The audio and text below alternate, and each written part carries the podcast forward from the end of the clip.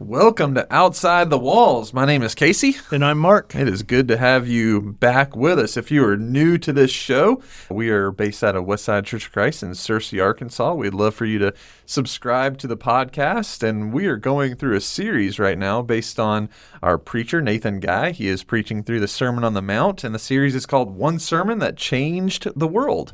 And so we'd love for you to go back and listen to our back episodes. And the point of this podcast, or at least this series of this podcast, is to to flesh out those sermons on a weekly basis and uh, ask some reflective questions, give some of our takeaways, and leave you with a challenge. And so this past week, the sermon was called "When You Haven't Got a Prayer." And so, if you uh, were unable to listen or watch that sermon or be there on Sunday, you can uh, go back and watch that on our Facebook page. Uh, we also have it available on our YouTube channel. And also, you could go to nathanguy.com to see the playback of that video, listen to it in a podcast form uh, through the platform that he has set up, and also download a free ebook uh, that we're using to glean some ideas from that Nathan put together called Living the Sermon on the Mount. And so, you can download that free at his website.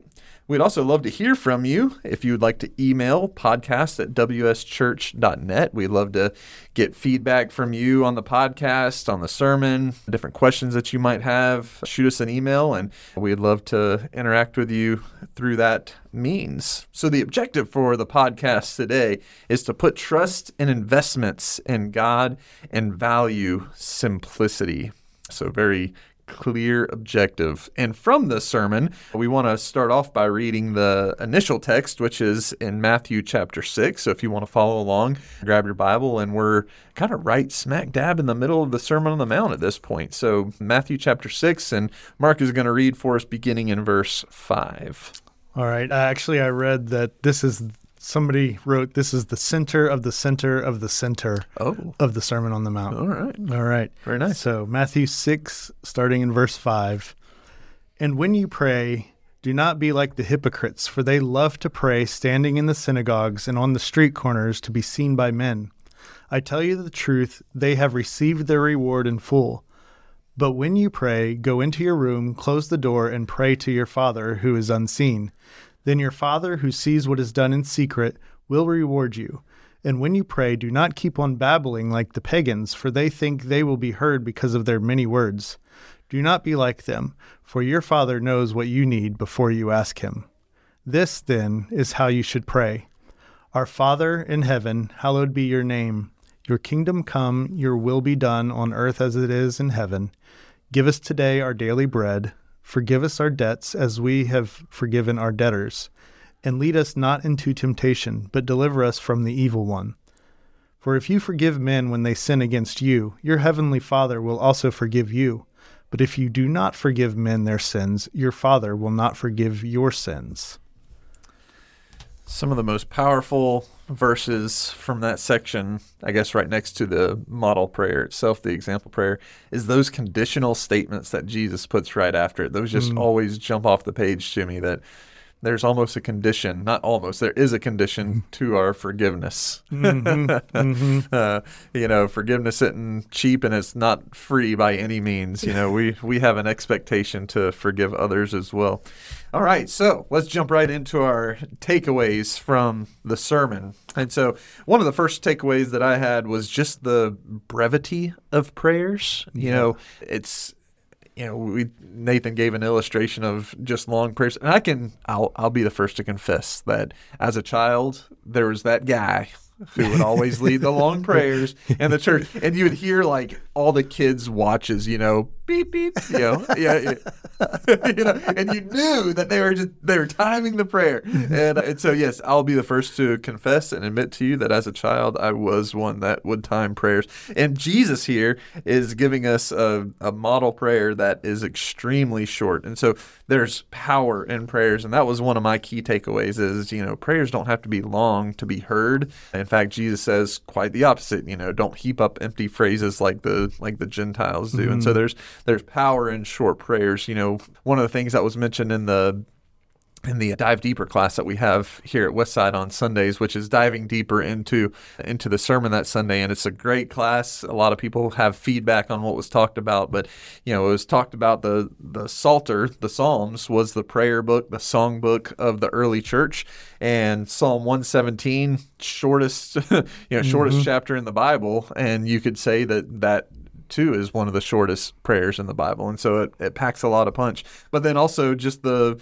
the prayer that you could say that Peter had whenever he was uh, getting ready to drown there in Matthew chapter 14, Lord, save me. And so there's these short, you know, two, three word prayers even in the scriptures that just have a lot of power. And that was that was a huge takeaway whenever whenever we were talking about this this sermon when you haven't got a prayer. You, mm. you don't it doesn't take a lot of words, you know.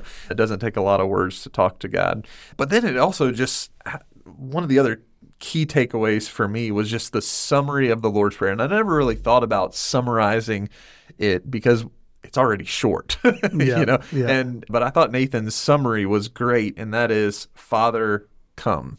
Mm. If you could summarize the whole thing, and it would it would be in those two simple words, Father, come, which which he also pointed out was similar to a, a, short prayer that, that Paul wrote in 1 Corinthians 16, which is Maranatha, Lord, come. And so, very short prayers, which packs a lot of punch, which sounds very similar to the end of the New Testament when John is writing the Revelation. They're close to the very last words of the New Testament of the Bible Come, Lord Jesus. And so, I thought those were great summaries of, of not only the Lord's Prayer, but just this, this whole topic of when you haven't got a prayer, at least you got a short prayer. Yeah. And I get, one of the big things is, it's not that he's condemning long prayers. Right. Actually, Jesus has a very long prayer in John 17. Mm-hmm. So there's nothing wrong with the Lord or the long prayers, but it's more about he's he's talking about the showiness of right. the people giving those prayers. So if you have a lot to say to God, there's nothing wrong with talking right. to him for a long time. Yeah. I mean, even Jesus prayed all night. Yeah. I mean, yeah. Yeah. so so there's nothing wrong with it, but to do it to impress men mm-hmm. is the issue here. Right. It's where your heart is. Right. And he says to go in your room and shut your door to pray, mm-hmm. which is also interesting that he also talks about praying with other people in the same chapter. Is that right? Where uh, I can't remember where it is now, but it's this whole idea of humbling yourself, being meek, when mm-hmm. you're praying and let your prayers be of substance. Yes. Yes.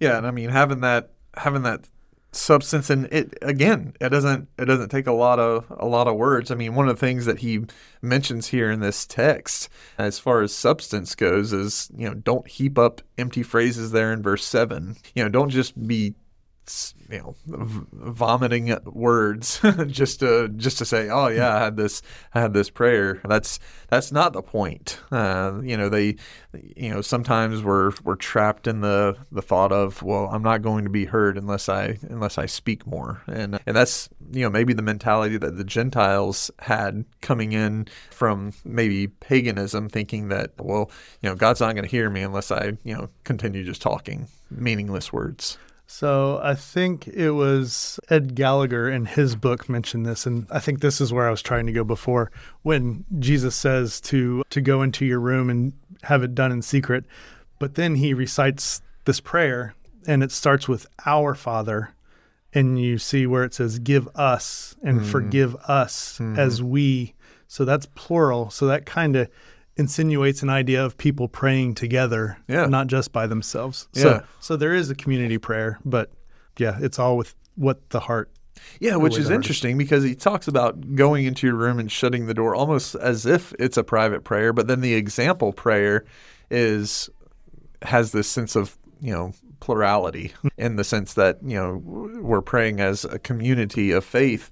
And so I think that kind of goes to show that even if you are, you know, praying individually, whether that's in your closet or, you know, maybe in our modern Western context in our car, yeah. you know, on the way to mm-hmm. work, having that having that sense of community when we pray and and being in communion with God through our prayers with others, even if they're not physically there. We're together as a community of faith, you know, in spirit, one in one in heart.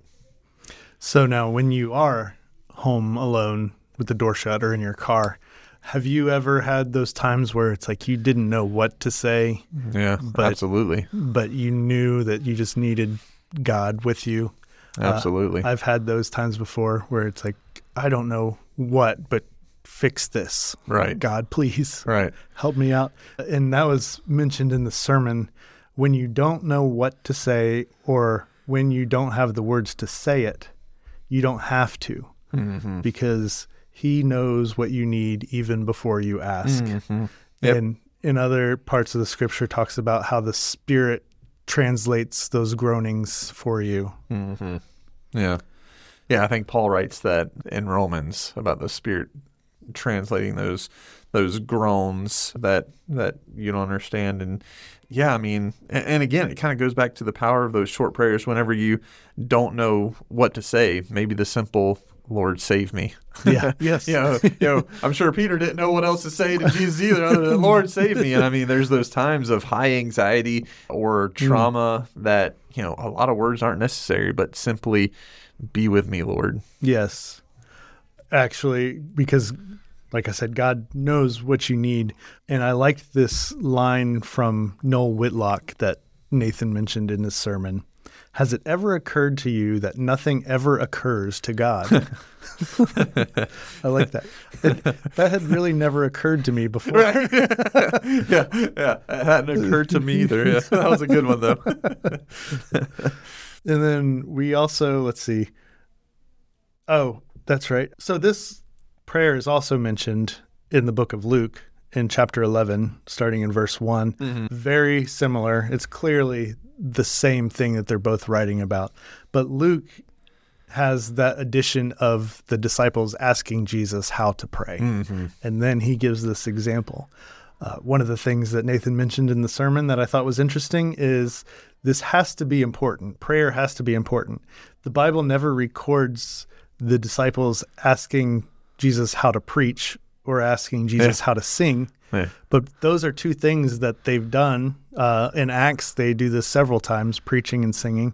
Um, but we do have recorded that Jesus teaches them how to pray. Yeah. So that's how important it is because that's the one thing that D- Jesus teaches them specifically how to do in the gospel. Right. Yeah. Yeah. I, I I've mentioned this on the on the podcast before, but show that I've grown really attached to is The Chosen, and I love the depiction that they have of this interaction with the disciples and Jesus, and you know he's he's emphasizing the importance of prayer, and, and you know they just ask him, you know, what, what is that supposed to look like, and you know they're just all sitting around just soaking it all in, you know what it's supposed to look like, and you know when you don't know what to pray, uh, you know I think one of the most powerful things is having having God's word on your heart in your mind.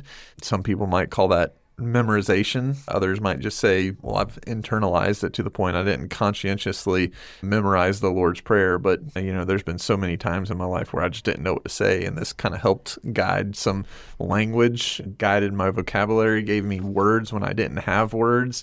And you can get the same thing from the Psalms as, you know, having those prayers on your heart that, uh, that Jesus himself prayed, that people in the Old Testament were praying through the Psalms and you know don't don't don't rake yourself over the coals for not having words to pray. I mean Yeah. we're we're given words in those times. And I think that's something else that's also important to point out is this starting off with Father. Mm-hmm. This was prob this was new to them at the time, and that shows that you know it's really not important how the structure is. You don't have to worry about that so much because God is your Father. Yeah. And so he wants to hear from you. And if you are a parent of children, then you have a fairly good idea of what this is like. Yeah. You know, you you want to hear your child even if they don't know exactly what they're telling you. Yeah. you, you just want to hear them and talk to them, have that conversation. Yeah.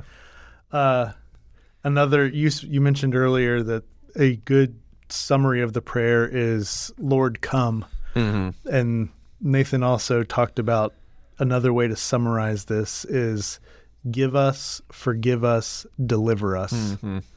And I thought that was interesting. Yeah, kind of the three main main actions mentioned throughout the prayer there: give, forgive, and deliver.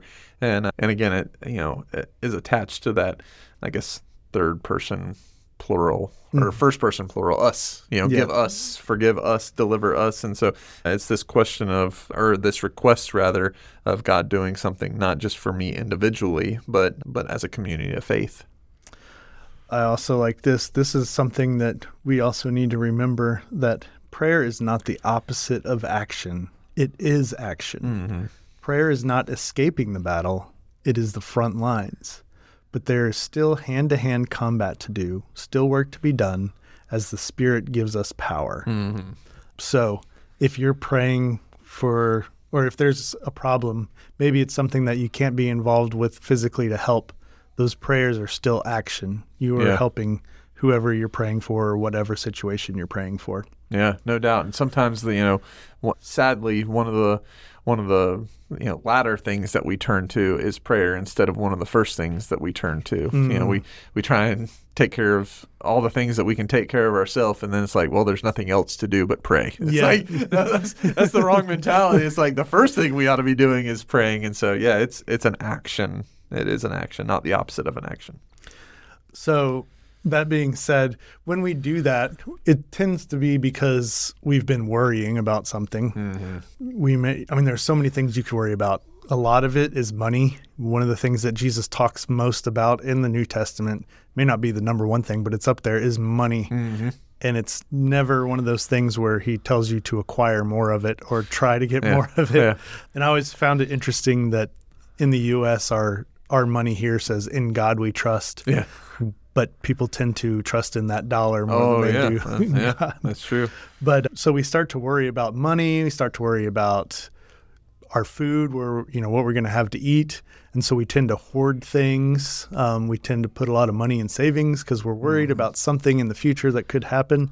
And so Jesus is telling us not to worry about that. If you have complete trust, then God's going to take care of you. Yeah. So that brings me into something that Nathan mentioned in his sermon about worrying, but we kind of wanted to get a little more into it here. I want to read Matthew in chapter 6, uh, starting in verse 19 through the end of the chapter, unless you had any other comments before we started that. No, you mentioned, you know, just how often money is used, and I think you're right. And I, I want to say it was maybe through like Financial Peace University that I had heard that money is. I think it's. I think it's not only in Jesus' teaching, but maybe in the Bible that it's the most addressed topic above any other topic, Mm, at least in in Jesus' ministry, which is ironic, like that he talks more about money than any other thing. Yeah. and and what he says about money is is important, and I think that's a great transition into these verses. What comes next? All right, so Matthew chapter 6, verse 19. Do not store up for yourselves treasures on earth, where moth and rust destroy, and where thieves break in and steal. But store up for yourselves treasures in heaven, where moth and rust do not destroy, and where thieves do not break in and steal. For where your treasure is, there your heart will also be. The eye is the lamp to the body. If your eyes are good, your whole body will be full of light. But if your eyes are bad, your whole body will be full of darkness. If then the light within you is darkness, how great is that darkness? No one can serve two masters. Either he will hate the one and love the other, or he will be devoted to the one and despise the other. You cannot serve both God and money. Therefore, I tell you, do not worry about your life, what you will eat or drink, or about your body, what you will wear. Is not life more important than food, and the body more important than clothes? Look at the birds of the air. They do not sow or reap or store away in barns, and yet heav- your heavenly Father feeds them. Are you not much more valuable than they? Who of you, by worrying, can add a single hour to his life? And why do you worry about clothes? See how the lilies of the field grow? They do not labor or spin, yet I tell you that not even Solomon in all his splendor was dressed like one of these. If that is how God clothes the grass of the field, which is here today and tomorrow is thrown into the fire, will he not much more clothe you, O you of little faith? So do not worry, saying, What shall we eat, or what shall we wear? For the pagans run after all these things, and your heavenly Father knows that you need them. But seek first his kingdom and his righteousness, and all these things will be given to you as well. Therefore, do not worry about tomorrow, for tomorrow will worry about itself. Each day has enough trouble of its own. Excellent. So let's get into some Q and A, shall we? All right. Let's. So as we as we answer these questions, we would like you to reflect on them as well. And after we ask them, if you wanted to press pause on the podcast and kind of think about them, we would certainly encourage you to do that just to try and engage with these as well. But the first question that we have is why do we worry? Why do we worry, hmm, Mark? Why do we worry? Well, I hate to say it. I, Jesus tells us not to worry, but I think we all worry. We tend to worry. And unfortunately, I think a lot of it is due to a lack of faith. Mm-hmm. And not saying that we're constantly lacking faith, but there are times maybe our faith sort of falls short Mm-hmm. and we start to worry about things. Yeah, yeah, and I, would- I would add to that too that you know I think it's it's because of a lack of faith, but we're led by fear. You know, I think one of the one of the greatest deceptions through the history of God's people is fear, and whenever you see them going down the wrong path, it's because they're being led by fear instead of being led by faith or being led by hope. And so, certainly, we start worrying whenever we're allowing fear to take the reins. Whenever we allow fear into the driver's seat, we all it's it's very easy to become worrisome, to become anxious whenever we're driven by fear and not driven by hope. Hmm. Very good. All right. Why is worry a spiritual problem? Mm. This probably extends from that previous question. Yeah, and I mean, you know, as we as we looked last week, and then also this week, as we kind of dive a little bit deeper into the prayer, these spiritual disciplines that Jesus mentions here, you know, worry is a spiritual problem because it drives us away from God. It drives us away from His Spirit. You know, you know the the Spirit is given to us to empower us for for hope, to empower us in faith, and worry drives us away from what the Holy Spirit was left for us to do, was given to us to do, to comfort us. And so, worry is a spiritual problem because it takes us in the opposite direction of what God wants us to be. Mm, it makes me, it reminds me of the parable of the sower and the seeds that got thrown in the mm-hmm. thorns or the bushes, the thorns. And it says that the thorns choked out the mm-hmm. seed because, and that represented people with the worries of Yeah. this world that let them Yeah. take over. Yeah, yeah, I love that parable. Another question: What is the main point Jesus is getting at in these verses? So, what would you say is the main point? Put full trust in God. Okay, all right, I like that. What do you think? Very simple. Put full trust in God. I would say, man, I think in my mind he summarizes it in verse thirty-three: "Seek first the kingdom." Ah. Yeah. Seek first the kingdom, which I think those go hand in hand. Put Yes. full trust in God. Yes. Seek first the kingdom. It's a beautiful verse. Yeah. Yeah. Let's see. How would Jesus call? Oh, sorry. How would Jesus' call not to worry about material possessions have sounded to Jesus' original audience? And how is that different from today? How is Jesus' call not to worry about material possessions sounded to his original audience? You know, I think as you know, as I think about the the first century world, the first century context, it was very similar to, you know, back in the Old Testament times, say when, you know, King Saul, King David, King Solomon were ruling the kingdom, you know, there there wasn't a middle class as it, as we know it today. There was mm-hmm. there was the few rich and then there was the vast majority that were lower class and and poor. And so I think the the vast majority of people would have had a lot of concerns about where their next meal was going to come from. Mm. A lot of people were spending oh man, a ton of time just trying to figure out their basic life necessities like water, something that we so easily take for granted. I mean, we've we've been talking about it Westside the last couple of weeks now. There, there's getting ready to be a fundraiser event, Walk for Water, Mm-hmm. and you know, just something that we can just go to the the sink that is you know ten feet away from us at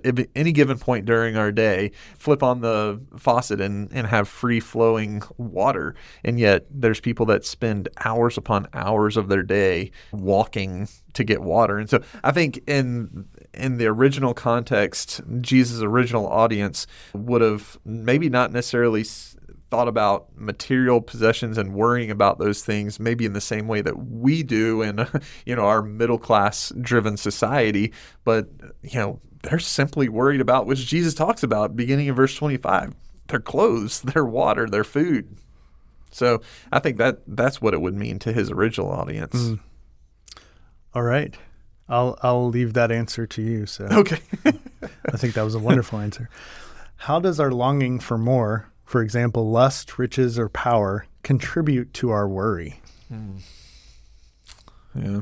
I think, you know, whenever it comes to wanting more, and this question I think is meant more for, you know, wanting more, mm, not necessarily wanting more with God, but wanting more of just other things. And so I think that desire for wanting more is just, it kind of speaks to our discontentedness mm-hmm. in society and the grass is always greener kind of mentality. You know and when it comes to to lust you know we think you know it's it's tempting to think oh well you know my my marriage my relationship isn't as good as what it could be or isn't what I was expecting. And so it's easy to you know look for greener pastures kind of thing. It's it's certainly tempting to think oh well whenever I have this level of income or I have this much savings I'll be able to do this.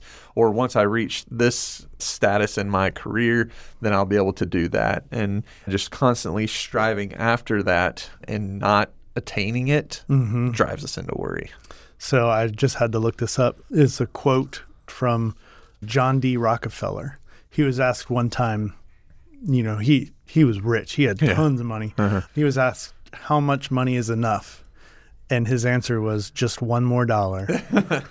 and that's how it is with everything, not just money, but with everything else. It's we're always wanting more hmm. and we're striving after those things and Jesus talks specifically against that. Yeah, yeah, yeah. That's a great quote. So, next question: What does it mean to seek God's kingdom? We mentioned this in hmm. Matthew six thirty three. Hmm. Seek first the kingdom of God. What does that? What does that mean? So, my idea of God's kingdom has changed from what I thought as a child till now.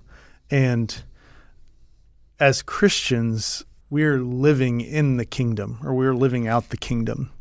But that perfect kingdom of God that's still promised to us isn't here yet. There's still sin in this world. So, seeking the kingdom of God, I think, would be us doing those heavenly things while here. So, helping others, loving each other, all those things that we look forward to the kingdom and playing that out right now. Yeah, and that's an interesting perspective because as you look back to the the prayer as we consider this, you know, he says, "Your kingdom come, your will be done on earth as it is in heaven." And you know, I think we can all say that the kingdom as as as it is in heaven is not what it is here on earth. You know, I you know, I, I can get on board with just the the interchangeability of the kingdom of God and the church, the mm-hmm. kingdom of God and the kingdom of heaven, and you know th- what Jesus had in mind, and throughout the Gospels, whenever he's referencing the kingdom of God and what Jesus was talking about was the church. And so it's it's not an argument that the church is not here. And so we shouldn't say this part of the prayer because the kingdom of God has been established. We're not asking for it to come because it's already here, but we can still say this prayer because it's it's not as if it was in heaven. You know, whenever you know you go back to the creation story, as soon as sin entered the world, it was no longer as God intended. And so, as we think about the kingdom of God coming on earth as it is in heaven, that's that's what our prayer is. I mean, the church is made up of imperfect people, mm-hmm. and uh, and so yeah, it's it's certainly this this mindset of seeking God's kingdom as as he intended it. And as long as as long as we're here on earth before Jesus comes back, we're going to we're going to mess things up. and so, what does it mean to seek the kingdom of God?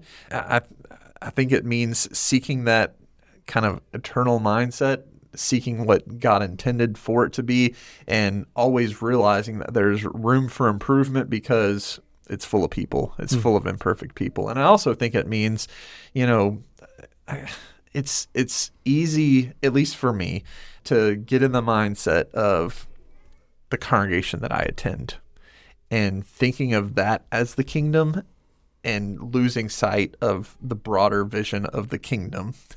you know, the the congregation that you attend is is is a very small part of that kingdom but it is not the kingdom. you know, the kingdom is so much more broad than just individual congregations that are established throughout the world, but we're we're an ingredient to the kingdom. And so whenever I think about seeking the kingdom of God first, I'm, I'm not I, I do my best to get out of the mindset of what is best for West Side, mm. but rather what is best for God's church? What is what is God what is God's will for his people? And trying to think outside of the walls hence the name of the podcast thinking outside of the walls of just you know your local specific context. I i want to read this. It's uh, philippians 3.12 it's this is from paul. Not that i have already obtained all this or have already been made perfect but i press on to take hold that for which christ jesus took hold of me Hmm. I think that's Paul's similar idea of we live in this imperfect world, but we're still striving for yeah, it. Yeah, definitely. All right, here's a quote from Dietrich Bonhoeffer's book. The life of discipleship can only be maintained so long as nothing is allowed to come between Christ and ourselves. Mm-hmm. Discuss. Yeah. Yeah. I mean, whenever you think about the life of the disciple, I, I, I, the Sermon on the Mount is a perfect, perfect message for the life of the disciple. And whenever there's so many distractions in our world that come between us and living out the Sermon on the Mount, and and we can only fully live out that discipleship. You know, we've talked about, you know, is the Sermon on the Mount literal? Is it figurative? Is it hyperbole? And yet, you know, none of that matters as long as we're allowing distractions of the world. You know, you mentioned the parable of the sower. As long as there are distractions around us keeping us from focusing on, you know, what Jesus is saying, regardless if it's hyperbole or literal, we're still distracted from from the life of the disciple. And so it can only be lived out whenever our full focus is on Jesus, whenever we're seeking first the kingdom of God. What do you think? Yes. I I guess the big thing when I think about this is that you have to be very intentional about it. Yeah. And we're definitely having to check our motives mm-hmm. constantly on everything that we do. And I guess that can be a little intimidating. Yeah. And I think the more you do it, the easier it gets. But we're always going to have struggles while we're here on earth. Yeah. But I think we definitely need to be intentional about trying to keep anything from getting between us and Christ. Yeah, that intentionality is something that uh, Todd Hunter mentioned in the Dive Deeper class on Sundays was intentional prayers. And he mentioned a couple of different examples of intentional prayers through Scripture. But when it comes to our prayer life or any spiritual discipline, you know, being intentional about those things is is vital to to making sure that the life of the disciple is maintained and whatever you need to do to make sure that your spiritual disciplines are intentional. And it could be something as practical as setting an alarm to pray. yeah. or saying, yeah. Alexa, remind me to pray. You know, right. whatever it takes to be intentional about, okay, I, I don't want to be distracted by the world, but I'm maybe going to use some of these tools because there are so many distractions. I'm going to use some of these tools that are out there to actually redirect my focus to God and to be intentional about my prayer time. Mm-hmm. I've seen all sorts of different things that people do to try to do that. They'll put sticky notes on their yeah. bathroom mirror, uh-huh. or like you said, create timers on their phone, yeah. things like that. I yeah. have I have a friend that has a sticky note on his steering wheel of his car, so every time he gets in the car, he's reminded that he needs to pray and be intentional. Yeah, very so good. If whatever way you is the best for you to be intentional about it, yeah, do that. Yeah. All right, Um, so here's another point of discussion. All right. All right. Worldly possessions tend to turn the disciple away from Christ. Worldly possessions tend mm-hmm. to turn the disciple away from Christ. Discuss. So, obviously, there's so many kinds of worldly possessions that we could have. We possess things, we possess money, we possess power. You know, sometimes we even think we possess people. Mm-hmm. But those are all things that were not meant for the eternal world. Just like is discussed in this, where our treasure is, our heart will be also. Yeah. The things in this world, moth and rust will destroy. Mm. Yeah. Uh, one thing I think I read it that verse 21 of chapter 6 for where your treasure is there your heart will be also it's not where your heart is there your treasure will be also but where your treasure is so where are you putting your treasures Yeah. are they in eternal things or are they in these worldly things i guess uh, like we were talking about before when you try to get things you never have enough things and so you tend to get distracted by getting more things. Yeah. We also live in this world uh, here in the United States and most of the world where people's job, there are people whose job it is to convince us that we need things Yeah. that we don't need. And it's easy to get distracted by that because that's the entire purpose of what they're doing is Right. distracting us by those things. Right. What do you think? Yeah. I mean, worldly possessions, it's interesting because th- it's not that there's anything inherently wrong with worldly possessions. I mean, even Paul, whenever he writes to Timothy concerning money, uh, he says it is the root of all kinds of evil. He doesn't say that money is evil. I mean, money is, I've heard it described as amoral. In other words, it's not a it's it doesn't have good morals or it doesn't have bad morals. You know, money is money. It's a tool. And and so money in and of itself is not wrong. And you could say that about possessions as as well. There's nothing inherently wrong or sinful with worldly possessions, but the statement that we're discussing is they tend to turn the disciples away from Christ. And I think that's you know, whenever we allow our focus where we allow our minds to be consumed with possessions of this world, that's when they tend to turn our mind away from Christ. Not that it's wrong to, you know, have a house, to have a vehicle, to, to have all the things, but whenever they consume us to the point where we're, we're so distracted by those things that we don't even see Christ anymore. That's that's when they t- tend to turn a disciple away from Christ.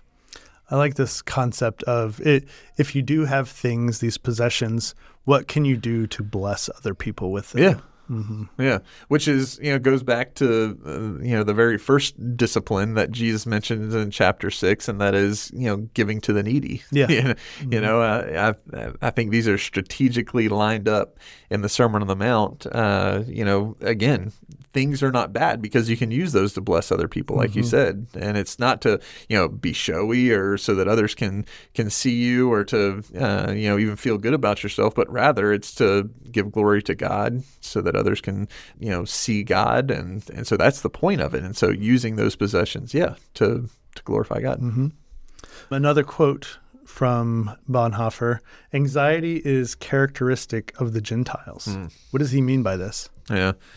Anxiety is characteristic of the Gentiles. I mean, you know, you you you look at the pagan world, which you know in the New Testament, that's you know Gentiles is a very generic term for for non-followers of Christ. For in the Old Testament context, it would be for non-Jews. You know, so basically everybody that's not a follower of God, a believer in God. And so anxiety is a characteristic of these people because they don't have a focus on God. And so they're, I think, again, driven by fear instead of faith because they, they don't have a faith. They have faith in other things. They have faith in false gods, which are often tied to materialism. And so their their faith is in things of this world. And so whenever whenever your faith is not rooted in Christ, whenever your faith is not rooted in the the the one God of Israel, then then we're driven by fear, and which leads to anxiety, which which leads to distraction. I think of how blessed we are to have Christ and what he did to where we can take all those worries and lay them at the foot of the cross. Mm-hmm. Living a worldly life has got to be stressful. Yeah, I mean, Yeah. what are you going to do with all, all those worries? That's you're stuck with those worries your whole life. But Right. Jesus tells us to give them to Him, Yeah. and what a relief! You know, what a you just take a deep breath Yeah. and feel so much more comforted that you don't have to worry about those things. Yes. Absolutely. So we've got some challenges for this week. Quite a few, ten actually. Oh yeah. We'll And, rapid fire through them here. I think this this comes from Randy Harris's book at the end of the chapter on worry. He lists these 10 things. So here are our challenges. Number 1, buy things for their usefulness, not their status. Reject anything that is producing an addiction in you. Develop a habit of giving things away.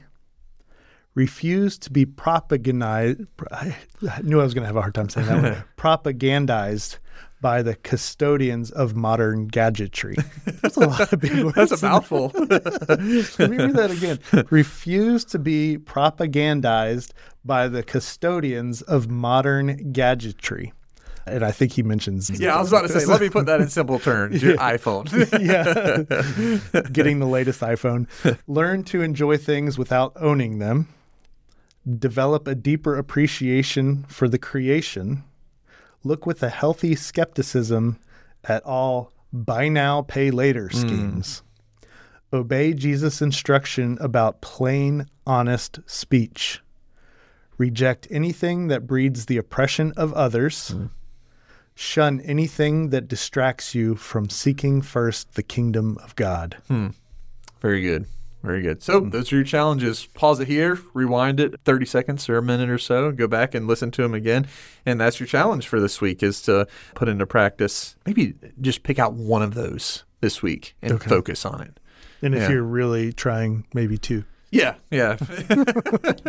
so next week, the sermon is entitled Judgy McJudgerson. so we're getting into the final chapter of the Sermon on the Mount and those first few verses of chapter seven. And so if you want to get a little peek into what Judgy McJudgerson is is getting into, go read the first few verses of chapter seven and and you'll you'll know what Nathan is going to be talking about this coming Sunday. So we appreciate you being with us today. Again, we encourage you to email us podcast at wschurch.net. We'd love to hear any feedback that you have, any questions that you have, and we'd love to interact with you through those means. But we mentioned a couple of resources that we'll put in the comments of the podcast. A few books, one by Bonhoeffer, one by Ed Gallagher and Randy Harris. Those books are Living Jesus, The Sermon on the Mount, and The Cost of Discipleship, and then also the free PDF that we mentioned at the beginning of the podcast, Living the Sermon on the Mount, that you can find at nathanguy.com. And so you can go to that, go there and download that PDF. And any of these books you can find at